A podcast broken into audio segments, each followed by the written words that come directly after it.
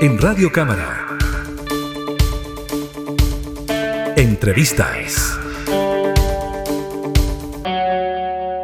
Durante esta semana fue declarado admisible en la Cámara de Diputadas y Diputados un proyecto de ley que crea el Día Nacional de la Educación Patrimonial. La iniciativa fue liderada por la diputada Viviana Delgado, con quien tomamos contacto precisamente en este momento. ¿Cómo está, diputada? Muchas gracias por el contacto. Hola, gracias por la invitación y poder hablar de este proyecto de ley. Sí, pues un Día Nacional de la Educación Patrimonial es lo que usted propone, diputada. Esto ya se declaró admisible por la Cámara y queríamos saber, diputada, finalmente en qué consiste o en qué consistiría, en caso de aprobarse, un Día Nacional de la Educación Patrimonial. Mira, primero te quiero contar cómo nació este proyecto de ley, porque no nació desde la idea eh, de unas pocas personas o parlamentarios, sino que nació de la participación ciudadana. Nosotros invitamos una reunión en nuestra sede distrital y la gente llegó, llegaron de muchos agentes culturales y comenzamos a hablar qué nos falta en cultura, qué nos falta en patrimonio, ¿qué ley podemos impulsar desde las bases, desde el conocimiento de la gente que está en la calle? Y nació esto en conjunto también con la Asociación Chilena de Barrios y Zonas Patrimoniales, proponer este, este día, proponer la educación eh, patrimonial. ¿Por qué? Porque nuestro patrimonio es historia, es lo que a nosotros nos identifica también, es nuestro pasado. De pronto vemos cómo hay casonas, que hemos tenido algunos, algunos casos últimamente, que se usan para fiestas. El deterioro que ocurre con la música y la vibración es, es bastante considerable en estos lugares. Entonces, ¿cómo no resguardar el pasado para que la gente que viene, nuestros niños, nuestras generaciones, sepan de nuestro pasado, sepan de por qué está esta casona? ¿Quién la edificó? ¿Quiénes vivieron ahí? ¿Y qué aporte también tuvo a nuestra historia y nuestro pasado? Entonces, son hartas cosas que fuimos debatiendo en estas mesas de trabajo y llegamos a esto, declarar eh, el lunes anterior al Día del Patrimonio que se realice educación patrimonial en los colegios, que nuestros niños sepan lo que significa la palabra patrimonio, que sepan también identificar el patrimonio material que tenemos en nuestras comunas. Cada región en este país, cada comuna tiene su historia y el patrimonio, lo tangible, es lo que nos cuenta esa historia. Entonces, ¿cómo no dedicarles un día? De hecho, imagínate, el Día del Patrimonio es el día que más la gente sale y visita estos lugares. No debería ser solo un día, deberíamos tener por lo menos un mes o por lo menos, no sé, eh, unos dos domingos al mes donde incentiváramos que la gente salga y conozca estos lugares. Conozca las casonas, conozca todo lo que tenemos en realidad, sobre todo eh, aquí en la región metropolitana, cuando tú sales a caminar ves lugares realmente increíbles. Diputada Delgado, lo que se busca entonces es eh, instaurar este día de educación patrimonial para que en los colegios finalmente se pueda dar una pincelada de lo que es el patrimonio a nivel local, es decir, que en cada colegio se pueda enseñar algo de lo que hay patrimonialmente en los alrededores, ¿no? Para que sea, me imagino yo también, más comprensible para los niños que se sientan más familiarizados con, con el entorno. Exacto. O sea, es promover el conocimiento y la valorización de estos lugares, la preservación. Piensa tú que si no le enseñan a un niño qué es un patrimonio, no lo cuida.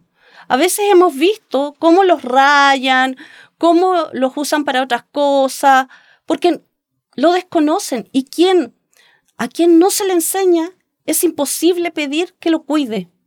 Si no sabe. Entonces acá nosotros estamos abriendo las mentes también de esos niños que sepan del respeto también a los patrimonios.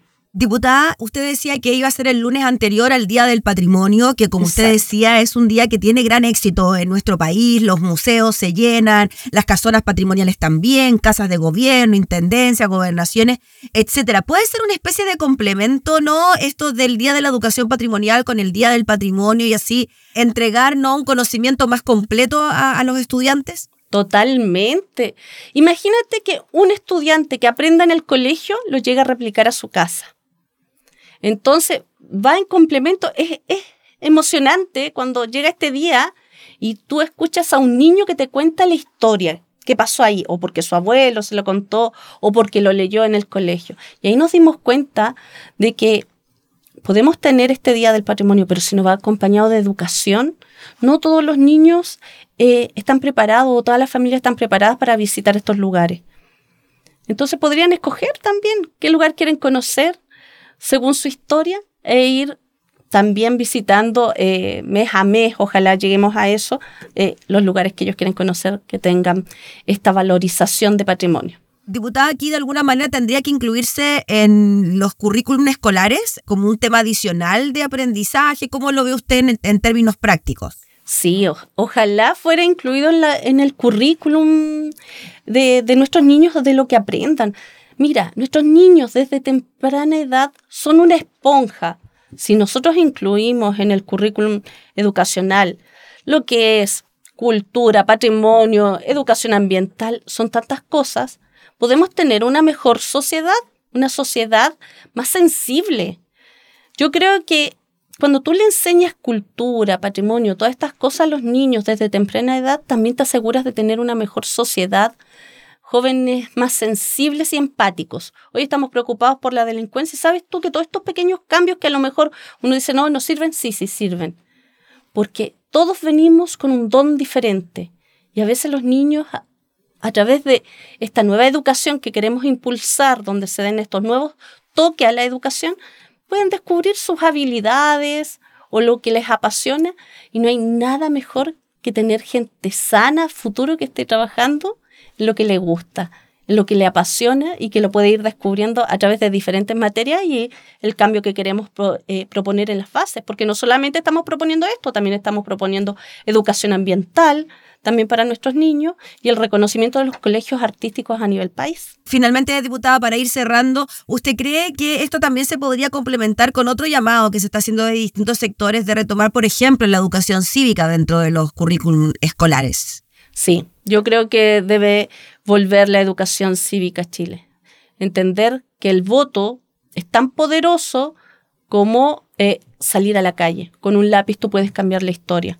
Y la educación cívica te da eso, te enseña la importancia de tu voto, la importancia de salir, no obligado, sino porque es un compromiso, te tienes que informar y votar por quien de verdad vale la pena. Si no, después, ¿qué tenemos? A la gente reclamando. Cuando escucho, es que los políticos son malos, es que no, un político malo que llega al poder no llega porque quiere, llega porque usted no tuvo educación cívica y votó mal. Muy bien, pues diputada, le queremos agradecer por el contacto. Estaremos muy atentos a cuando se produzca ya la tramitación de esta iniciativa en la Cámara para ver eh, también los apoyos que va concitando y, por supuesto, también a lo que pueda eh, cambiar ya dentro de nuestra legislación para que contemos con este día especial dedicado al patrimonio. Así que muchas gracias por su tiempo. Gracias a ustedes. Que esté muy bien. Igual. Conversábamos entonces con la diputada Viviana Delgado, autora de la iniciativa de ley que propone la creación del Día de la Educación Patrimonial. Entrevistas